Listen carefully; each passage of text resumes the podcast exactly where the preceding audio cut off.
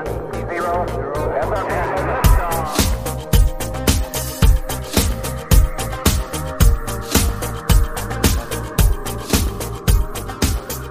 guys, welcome to another episode of Filter.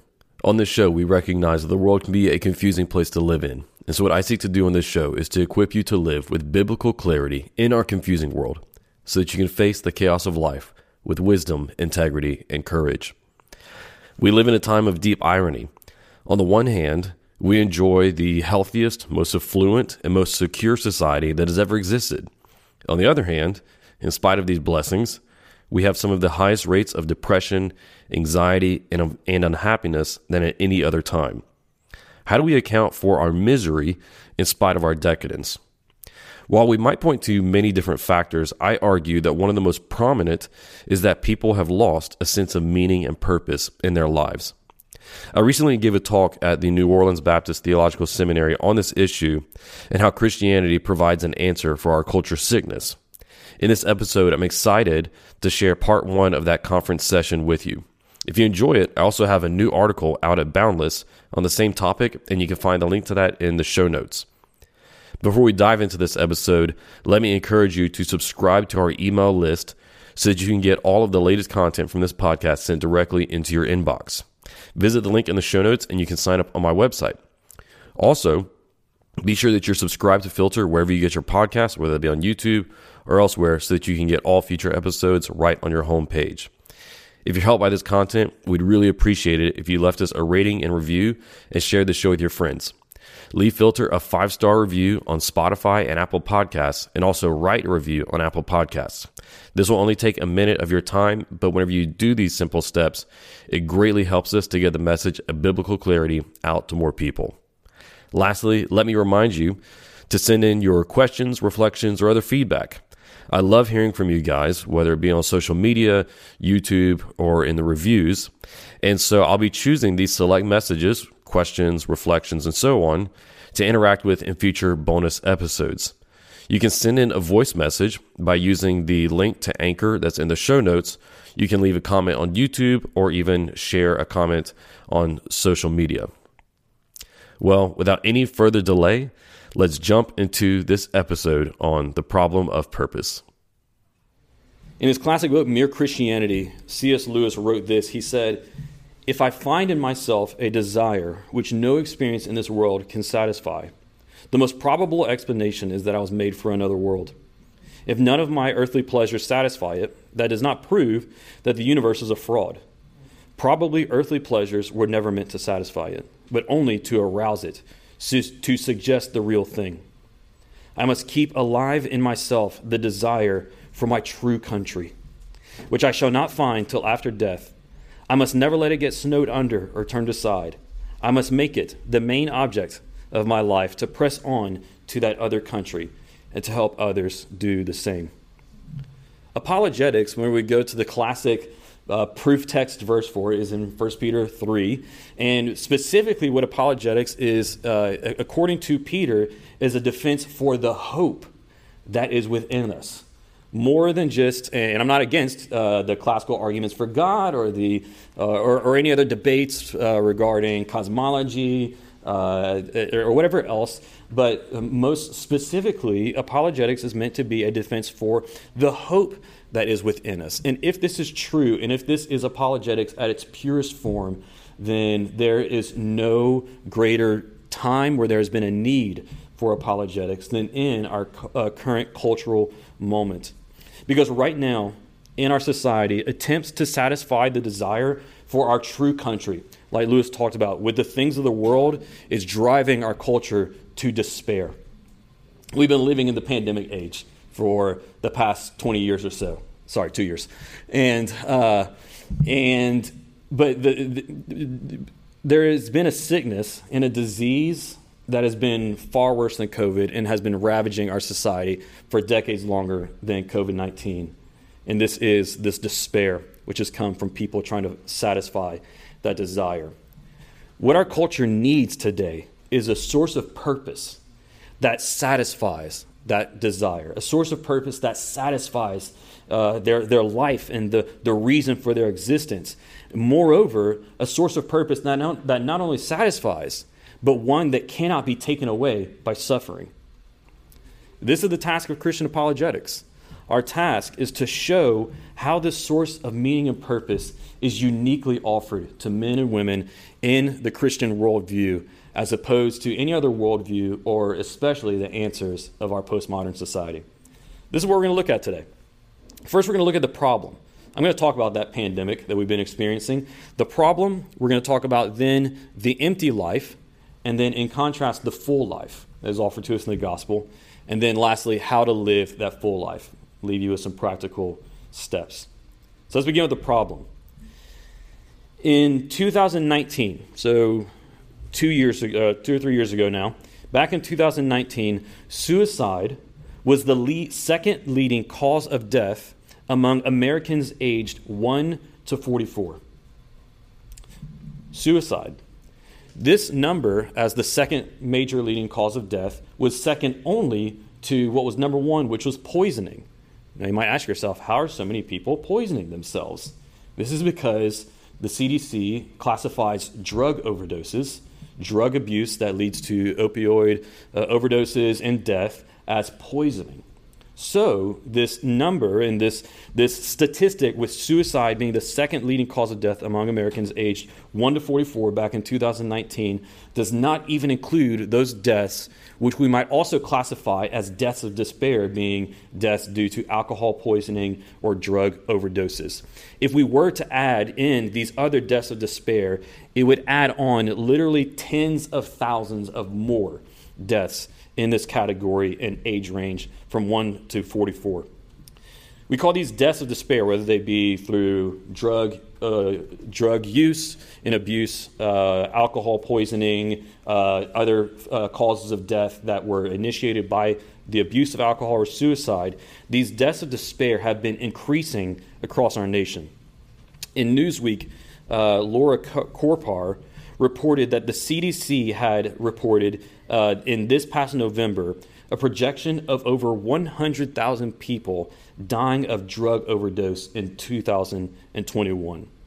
Once again, that is over 100,000 people projected as dying from drug overdose in 2021. What they said is that death by drug overdose is now more frequent than deaths from car crashes, guns, flu, and pneumonia. In addition to this, our youth specifically are suffering at an alarming rate. Just a few weeks ago, the U.S. Surgeon General Vivek Murthy issued an advisory. This was back on December 7th, uh, like I said, just a few weeks ago, that tried to alert the public to this crisis of mental health among the youth in our nation. Summarizing it, uh, Maria Luisa Paul in the Washington Post said this Compared with 2019, so just a couple years ago, compared with 2019, emergency room visits for suicide attempts rose 51% for adolescent girls in early 2021. Among boys, there was a 4% point increase. Depression and anxiety doubled during the coronavirus pandemic, with 25% of youths experiencing depressive symptoms and 20% suffering anxiety symptoms. This is shocking but is actually just an exponential jump in what was already an increasing trend.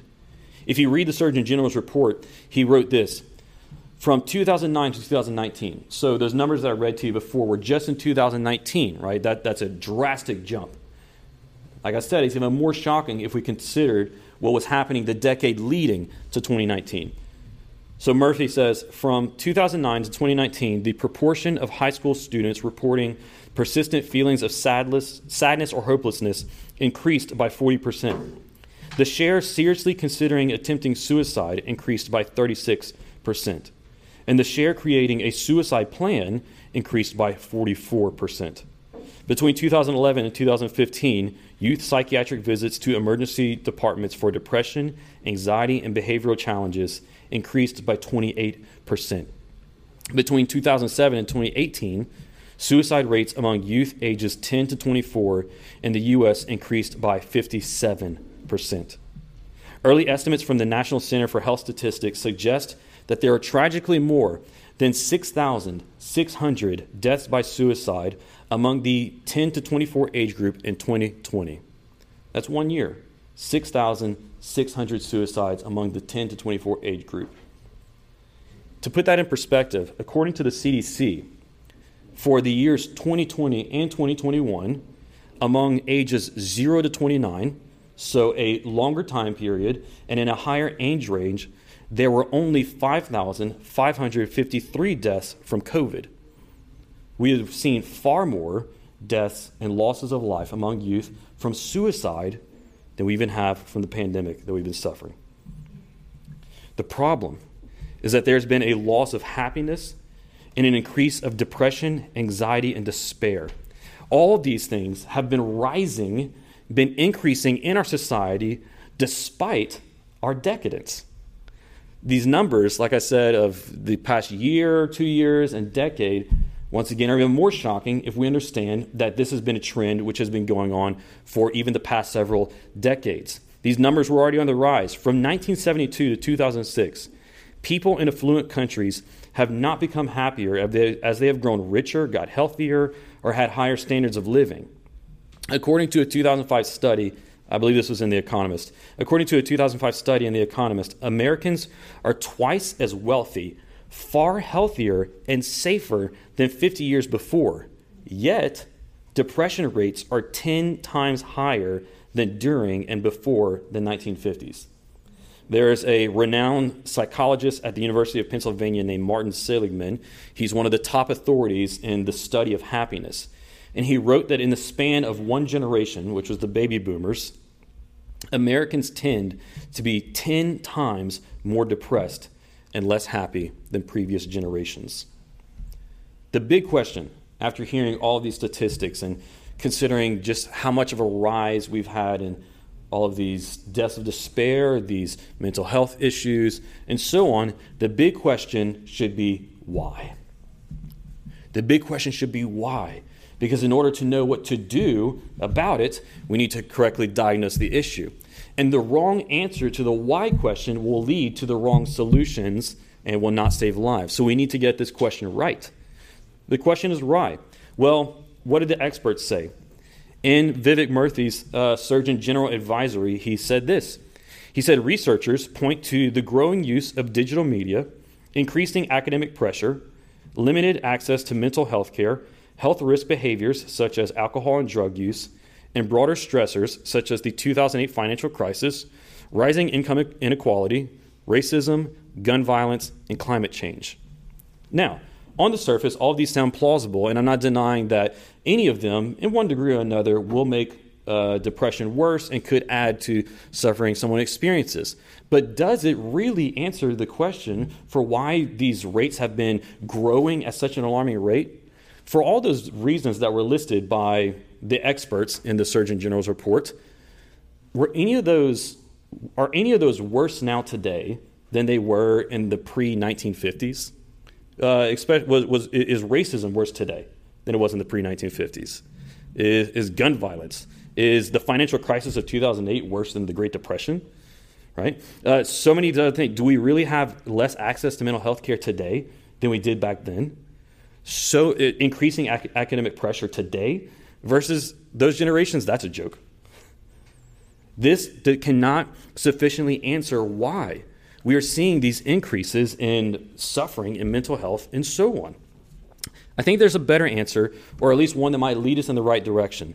And a book that was written, uh, co authored by a psychologist named Edmund Bourne and, and his co author, they, they argued that there were three points that were driving the epidemic of depression and anxiety in our society.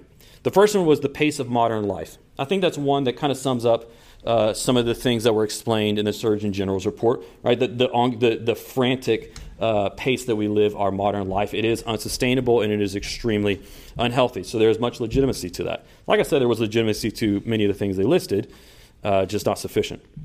The second point uh, was the loss of a sense of community and deep connectedness beyond the superficial.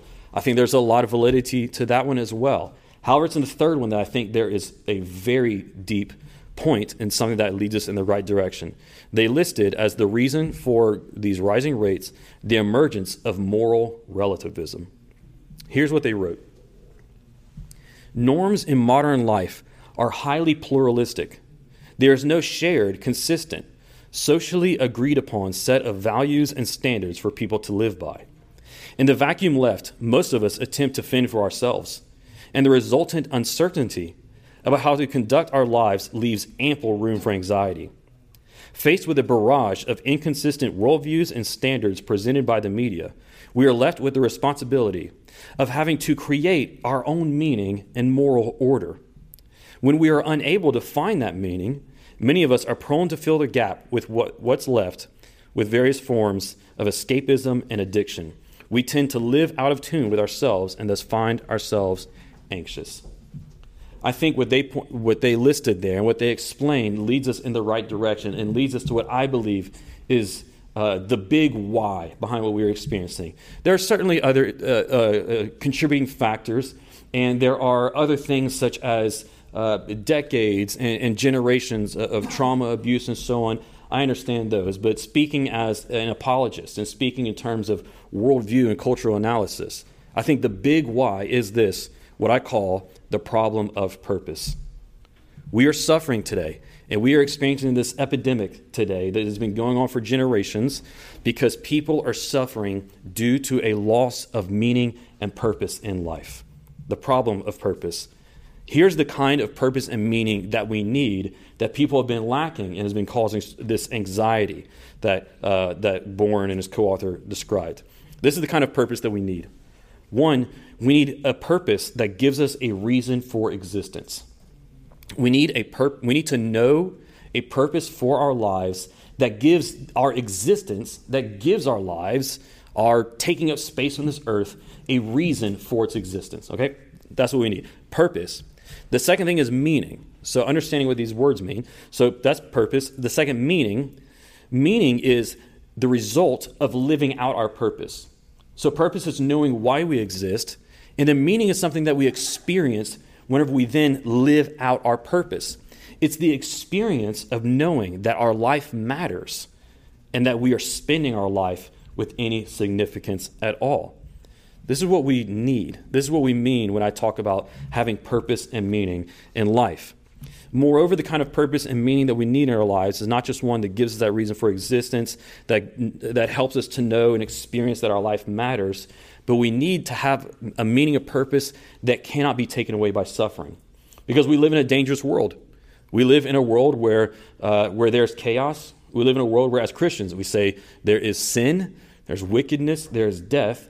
And so, if we are to live well in the world we find ourselves in, then we need a source of meaning of purpose. We need a meaning of purpose that is resilient enough to survive despite the suffering that we face in life. So, the question is can postmodernism, the society that we find ourselves living in today, can postmodernism supply us with the purpose and meaning that we need? Let's consider that question. Back in 1980, some of you guys might remember or be familiar with the book and TV series Cosmos. It first aired back in, I think it was September of 1980. Whenever that uh, hit TV show aired, it was, it was hosted by Carl Sagan. He opened his book and the TV series by saying this The Cosmo, uh, uh not Cosmo, Cosmos. The cosmos is all that is, or ever was, or ever will be. He went on from that to then say that because of this truth, what he puts forward as a truth, it means that it is up to us to decide our own faith. What's interesting here in this show that was put forward to be a, a television, television series about science, right? What Carl Sagan was doing whenever he was opening this show under the guise of science was actually uh, making a philosophical statement. Under the guise of uh, putting forward a scientific TV show, he was actually putting forward a show to introduce and teach a new worldview. Sagan is one of the most uh, effective evangelists that we have ever had for the naturalist or materialist worldview. And this worldview is one of the most salient features of postmodernism. The worldview that says that, our, that the cosmos, as he said it, is all that there is. It's all that there ever has been. It is all that there ever will be. James Sire, in his book, The Universe Next Door, sums up uh, naturalism, the, the worldview of naturalism, in several different statements. I just want to give you a couple of key ones. The first way he sums it up is saying this naturalism means that prime reality is matter. So, by matter, we mean scientifically the, the world of, of things, of rocks and trees and wood and, and so on. Prime reality is matter. Matter exists eternally and is all there is. God does not exist, right? That's just another restatement, essentially, of what Sagan said that the cosmos is all there is, or ever was, or ever will be. He's saying that the material world, the earth, and then the stars, and all that is all that there is. Second, Sire said this The cosmos exists as a uniformity of cause and effect in a closed system. Once again, meaning that there is no intervention from a God, a, uh, or even a divine or transcendent reality. Our world is a closed naturalistic system where it is nothing but matter, and everything that happens is just a series of cause and effect in this closed system. A third statement that he uses to uh, sum up naturalism is that history is a linear stream of events linked by cause and effect, but without an overarching purpose. So, what we get whenever we bring together these different uh, summaries and statements of de- defining what naturalism is, what we discover uh, relevant to what we're talking about with the problem of purpose is that according to naturalism, there is no ultimate purpose or meaning in life. Let me give you a couple of examples. Uh, according to the American Humanist Association's Humanist Manifesto 3, in there, they assert that humans are an integral part of nature, the result of unguided evolutionary change. What does that mean? It means that we are an accident. We are a great, big, materialistic, cosmic accident. That's what they mean by saying that it was an unguided evolutionary uh, change process, right? There was no guide. There was no, we might say, intention, right? because intention it would imply purpose. So if it is unguided, it was not intentional, we are just another part of nature. There's no specific purpose for us being here. Let me give you another example from the famous uh, atheist Bertrand Russell. He said that man is the product of causes which had no prevision of the end which they were achieving, that his origin, his growth, his hopes and fears, his loves and his beliefs are but the outcome of accidental collocations of atoms, that no fire, no heroism, no intensity of thought and feeling can preserve an individual life beyond the grave, that all the labors of the ages, all the devotion, all the inspiration, all the noonday brightness of human genius are destined to extinction in the vast death of the solar system, and that the whole temple of man's achievements must inevitably be cured beneath the debris of a universe in ruins. All these things, if not quite beyond dispute, are yet so nearly certain that no philosophy which rejects them can hope to stand. Only within the scaffolding of these truths, only on the firm foundation of unyielding despair, can the soul's habitation henceforth be safely built. So, according to naturalism, being the predominant, I would argue, predominant, uh, one of the predominant uh, worldviews and salient features of postmodernism. We are just here as an accident. There is no intention or purpose behind our lives. Therefore, there's no ultimate meaning or purpose to life. However, we as human beings still live with that desire. Like Lewis talked about, a desire, a, a, a hunger, a drive uh, that, we, that we look to find satisfied by something in the world. So, if people live according to this worldview that says that there is no objective or ultimate purpose and meaning for human life or for an individual's life, where are people going to turn? In naturalism, I'm going to give you, I mean, there's, there's a lot of different ways, but let me give you just three big ones. Three big ones I think, especially, that define Western culture and American culture. And now for a quick break for a word from our sponsor. The first option that people will turn to is secular humanism. Secular humanism. James Sire explains that you know humanism in its most basic form just means a belief in uh, in the uniqueness of humanity and that the individual is special. Okay, that, that, that's what it means basically. And so you can be a Christian humanist, right? If you just believe that, that humans are made in the image of God, therefore inherit with dignity and, and, and so on. So, what is a secular humanist? A secular humanist, summed up by Sire, would be a belief in the value of the individual human being and that persons with their thoughts, skills, dreams, and vulnerabilities are significant, but all based upon naturalistic reasoning. So, it's trying to hold all those ideas and assumptions and presuppositions about humanity and our nature, but doing so without any Christian or especially theistic foundation. In other words, it is trying to, maybe through science or through some other naturalistic reasoning, uh, find and craft and determine and assert that we are still, even though we have no ultimate foundation for it, we are still special. Right? Maybe it's because of our rationality, or maybe it's because of this or that. Right? But that we are still special, the individual is valuable, and so on. This is an option that many people take in our culture and society today secular humanism. In other words, I know this is over, oversimplifying it, so forgive me, but it's the idea that says let's just make it up. Let's just pretend. Let's just craft and determine our own foundation for meaning. A second major place that people might turn would be uh, Marxism or another form of statism, uh, another or a, a, form of fascism, nationalism, and so on. Uh, without anything larger than oneself to live for, people will inevitably turn to something which appears to be larger than the self, which will be the state. And so that can take form in right and left versions and so on. So fascism, Marxism, and whatever else. The atheist philosopher Luc Ferry, in his book called A Brief History of Thought, uh, sums up why Marxism or statism of another kind uh, tends to be one of the primary turns that people take after a rejection of, uh, of God or any divine existence. He said, How do we confront the fragility and finiteness of human existence, the mortality of all things in this world, and the absence of any principle external to and higher than humanity? This is the problem which the modern doctrines of salvation have tried to solve, for better or for worse.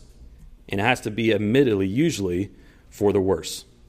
Unable to continue believing in God, the moderns invented substitute religions, godless spiritualities, or to be blunt, ideologies which, while usually professing radical atheism, cling to notions of giving meaning to human existence, or at least justifying why we should die for them.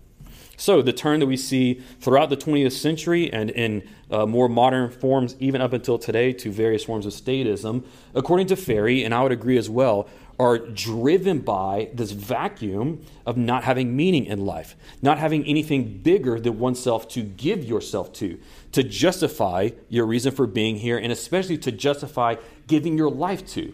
And so, this is what people turn to secular humanism, statism, and then the third uh, primary place that people turn to, and I think one that especially defines American culture, would be expressive individualism. Expressive individualism as a way to find purpose for your life. Uh, the scholar Carl Trueman defines it this way He said, Expressive individualism's fundamental commitment to the idea that human persons are defined by their individual psychological core means that the purpose of life is allowing that core to find social expression in the relationships that the self enters into with others. So, expressive individualism. Uh, it, it means that you look deep within yourself to figure out who are you right who, who am i truly and what is my identity and, and, what kind of identity do i want to build and craft for myself but once i've discovered that now my purpose in life is driven by expressing that identity. Okay? Expressing that chosen purpose that I have designed for myself, and especially in making sure that I can live it out in relationship to other people. Expressive individualism. And you can fill in for yourself the many, many examples that we have of this in our culture. So, whenever God is taken out of the picture, what ends up happening is that it becomes up to us to decide and fabricate our own meaning for life because we cannot just go along living life uh, uh, according to pure nihilism, or the idea that there, there, there is no purpose and everything is just absurdity. Human beings, through one method or another, whether it's one of the three I listed here, the primary ones, or another one, will try to fill that void and uh, decide their own meaning for life. However, the attempt to determine one's purpose in life in the closed system of naturalism is a fool's errand. Here's why. Not only because there is no ultimate foundation for whatever one chooses to be their meaning and purpose in life, but also because of this. Without God as the supreme reality and without Him as the foundation for truth, morality, and purpose, then naturalism inevitably slides into moral relativism, which will then render any self determined purpose or meaning in life to ultimately be insignificant. This is what the psychologist Bourne and his co author was writing about that I referred to earlier, and, what we can see in our culture, whether one chooses secular humanism, which says that, you know, we're just to we're gonna try to fabricate and build up and, and, and, find some reasons why we're still special, why there's still some reasons why we, we can craft our meaning in life. Well, once again, if there's no objective foundation, then what do they matter? Right? What, what, what makes a difference between one individual's choosing of what there's their, their purpose and another? Let me just give you two. Let me give you two reasons why moral relativism ultimately makes the endeavor to determine our own meaning in life a fool's errand and a failure. The first one is this more of an anecdote than anything else. Consider trying to play a game where there's no purpose to the game. Okay, let's say that right now, all of us in this room, I said, Y'all want to play a game? He said, Yeah. I, and I said, Okay, you make the first move. What are you going to do? Right? You might stand up from your chair. Okay. The next person might walk out of the room. Okay. One of y'all might flip a table over. Okay. Like, there's no purpose to the game. If there's no purpose to the game, if there are no set rules and, and, and uh, a common goal that we're all moving towards, then any individual move within the game is ultimately insignificant and doesn't matter. We just go around doing whatever we want. Imagine trying to play Monopoly, but with no rules. And so you move your car, and I take a hammer and I smash it, and then I start throwing eggs at the wall and doing whatever else. Well, if there's no rules in the game, there's no purpose to it, then what I just is throwing eggs at the wall means is just as much as you adding money to your bank or whatever else you do in Monopoly. I haven't, I haven't played Monopoly in a long time, so I was kind of making that up. Uh, but once again, if there's no greater purpose and if there's no rules to the game, then whatever you do, it really doesn't matter. All the individual moves in the purposeless game are ultimately purposeless. If there's no objective standard of right and wrong, good or bad, significant or insignificant, or honorable or dishonorable, then you cannot discern between any two people's choices of what is a good or bad, or once again, honorable, dishonorable purpose in life. Without an objective standard, we have no grounds to say why Mother Teresa's purpose in life was any better than Hitler's purpose in life, or why someone who gives their, their their, all their time and their career to being an entrepreneur and building a business that blesses the community, employs people, and does good things, or a nonprofit or whatever else. Why what they have done is any more significant than this is something J.P. Moreland told me, and I loved it. Than the person who spends their entire life just pushing a checker around on a board with their nose. In moral relativism, those two choices for how one ought to spend their life are equally relevant equally don't matter. This is why naturalism and moral relativism cannot provide us with the meaning and purpose we need in life. Second, there's this without God to provide us with a quote horizon of significance, we have no ability to judge whether our chosen identities, morals, and purposes actually matter. This is a kind of an overlapping point with the one before, but it's just looked at a little bit differently. A horizon of significance is something that I learned from reading Charles Taylor in his book. Uh, uh, what was the name of that book? Where's my footnote? Yes, Ethics of Authenticity. Thank you. Um, oh, it was right there in front of me. yeah, in the Ethics of Authenticity, he talks about how in expressive individualism, we are free to just look inside ourselves and craft, decide, choose, make up whatever identity we want for ourselves because ultimately there's no horizon, there's, no, there, there, there's nothing uh, framing that choosing. But what it does is it relativizes and makes any given chosen identity ultimately meaningless because without a horizon, right? Without an objective set of points by which to judge the individual points of our life and our movements and our and whatever uh, crafts our identity, there's no way to make sense of it and to figure out if it's really significant or not. Here's what Taylor says. He says, "I can identify. Uh, I'm sorry. I can define my identity only against the background of things that matter. Only if I exist in a world which history or the demands of nature." Or the needs of my fellow human beings, or the duties of citizenship, or the call of God, or something else of this order matters crucially. Only within these things can I define an identity for myself that is not ultimately trivial. Therefore, since naturalism and moral relativism will ultimately fail in giving people the foundation that they need to build a life where there is purpose and there is meaning, and those things fail, what people are inevitably going to do whenever they quit living for something bigger than them, themselves is they're just going to start placing themselves and their desires and whatever makes them feel the best first in their life. This is what we've seen happening in our culture ever since at least the 1960s as our, as our society has uh, embraced these ideas in greater and greater measure. People just started living for themselves and whatever makes themselves the most happy. And what it has ended up doing is creating a culture of empty selves.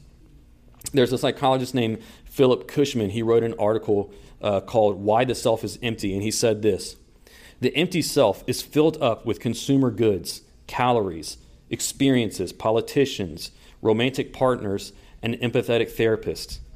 The empty self experiences a significant absence of community, tradition, and shared meaning, a lack of personal conviction and worth, and it embodies the absences as a chronic, undifferentiated emotional hunger. Once again, as I said before, as our modern luxuries and as our health and our, and our wealth and our standard of living has greatly increased, so has our depression, anxiety, and dissatisfaction. Because as these things increased, we increasingly looked to them and turned to them more and more to fill that desire for our true country. We look to them more and more to fill and to quiet and to distract us from the anxiety of living in a closed system in a moral relativistic society. And then it just ends up being a vicious uh, cycle of more pain, more filling ourselves with empty things, and so on. Especially there is this. Even if you're living a great life and your chosen purpose, your, your, your self crafted identity is going great, what happens when pain, failure, and disappointment enters the picture. Even if one were to choose something as, as good and noble, we could say, as good and noble as being, uh, being the best employee at their business that they can possibly be, just crushing it at work every day, being a team player, right? Doing the hard jobs, the one that no one else wants to do. And, and in that, they find a lot of meaning. They get a lot of significance from it. Well, what happens whenever the business goes under and they get laid off? Their sense of meaning has now, uh, it's like a rug pulled out from beneath them. The floor fell out uh, underneath them. Right? What happens then? What happens if your sense of meaning and purpose in life comes from just, uh, from just pleasures and from experiences and the, the, the things that you can do, and then you are struck with a disease? You're struck with sickness that takes away your ability to travel and get experiences, your ability to have romantic partners, or your ability to do whatever those other things were. Once again, if you have a self determined identity, then that is one that can be taken away by suffering. This is why, as well, we live in a culture that is not only sick with anxiety and depression, but one which is filled with people who are extremely fragile. We live in a culture where, as our decadence has increased, so has our fragility. We cannot handle hardship. We cannot handle pain. We cannot handle risk. We cannot handle danger. Therefore, along with that, we can't handle adventure. We can't handle all the things that add up to really living a full life. because we avoid the risk, we avoid the pain, we avoid the discomfort, because those things threaten what we really find our happiness in. Who could have seen this coming? I'll tell you who Jesus. In Matthew 16 25, he said this For whoever wants to save his life will lose it, but whoever loses his life because of me will find it. For what will it benefit someone if he gains the whole world yet loses his life? Or what will anyone give in exchange for his life? He says, What would it benefit someone if they gained the whole world and lost their life? I read that and I thought, that is exactly what we are doing. Our decadence is growing. Our, our wealth and our, our standards of living, they're, they're going through the roof in a way that no society in human history could have possibly imagined. We are gaining the world and literally losing our lives, as I read in all those st- statistics earlier. What this shows us is that life without God is an empty life. Life without God, life where our happiness is supposed to be filled by earthly things. Our desire for our true country is supposed to be just crafted from our own chosen identities in a morally relativistic universe that leads us to an empty life. How does the gospel offer us hope for a full life?